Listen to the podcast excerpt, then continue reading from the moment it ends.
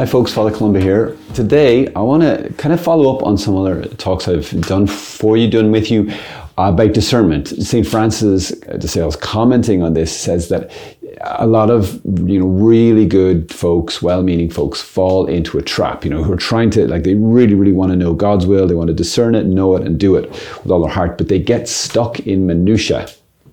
Stuck in minutia, things that are really of no consequence. They say, well, I could do this or this, but they're really both on the kind of same scale. They might both have the same impact. Should I? So God sometimes He just gives us options and He is looking to be glorified by us making our own decision. And even if it's not based on, oh, which is the best, because you can't find that. Like with cake, it's like, well, they're all good. Just take, eat, and enjoy. That is good. And God loves when his kids get to be blessed by him and receive his good blessings without getting stuck on the minutia. So there's certain things where God doesn't have a this is the one way and you must take it. Sometimes he gives lots of possible ways that will get to our ultimate good. Like, you know, having cake on your birthday, depending on which cake it is, it's not going to make a difference to your salvation or anyone else's salvation. At least it's highly unlikely.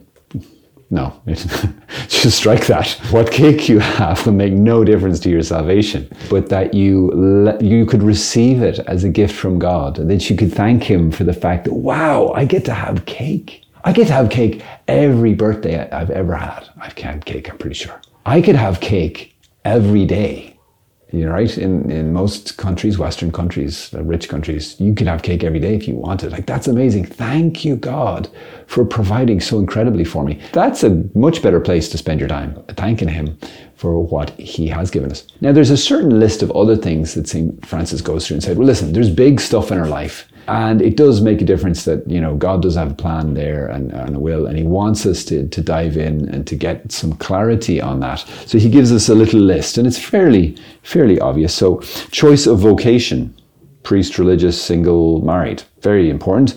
Plans for some affair of great importance, some big job opportunity or some big mission trip, something like that. A work requiring a long time or some very great expenditure of money. Okay, that's that's important. Change of residence, choice of associates. It's old language. I presume that's business associates, or it could be you know people you hang out with, which is also a very very significant thing in people's lives. All these such similar things require that we think seriously as to what God what best accords with God's will, but in little daily actions in which even, this is a great point, in little daily actions in which even a mistake is neither of consequence nor beyond repair, what need is there for us to make a great to do? So even if there's something in our day to day where there is, we make a mistake or something could have been better, it's okay that you make mistakes. And that's what he's saying. Like in the will of God, like he gives us space.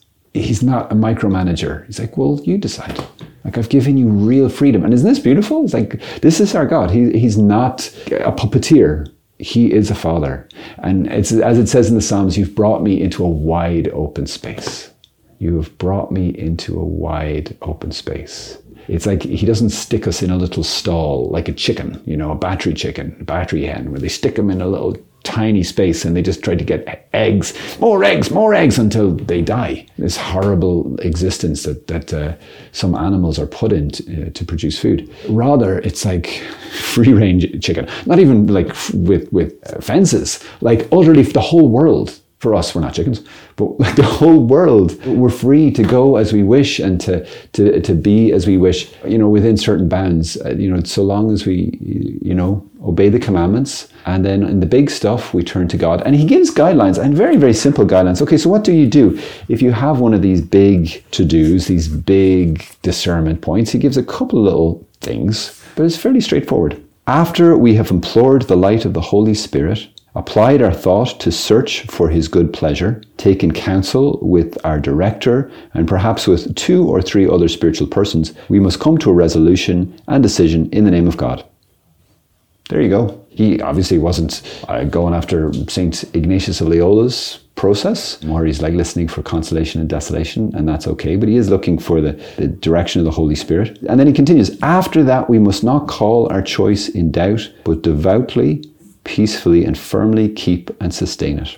So he just says, yeah, you just make a decision and you go with it. It's fairly straightforward. And he again goes back to this principle of St. Basil. it reminds us of what St. Basil said earlier do freely what seems good to us. Do freely what seems good to us. So when it's these little daily matters, or like for me, I'm going to use this to sort of balance out. Like I love using St. Ignatius' method of discernment, but sometimes, you know, I get a little bit over the top about it. So I could just go, no, that's that's actually a really good thing, and I feel peaceful about it. I have time. I'm just going to write that in there. I don't need to discern, oh, should I talk to this person or that person?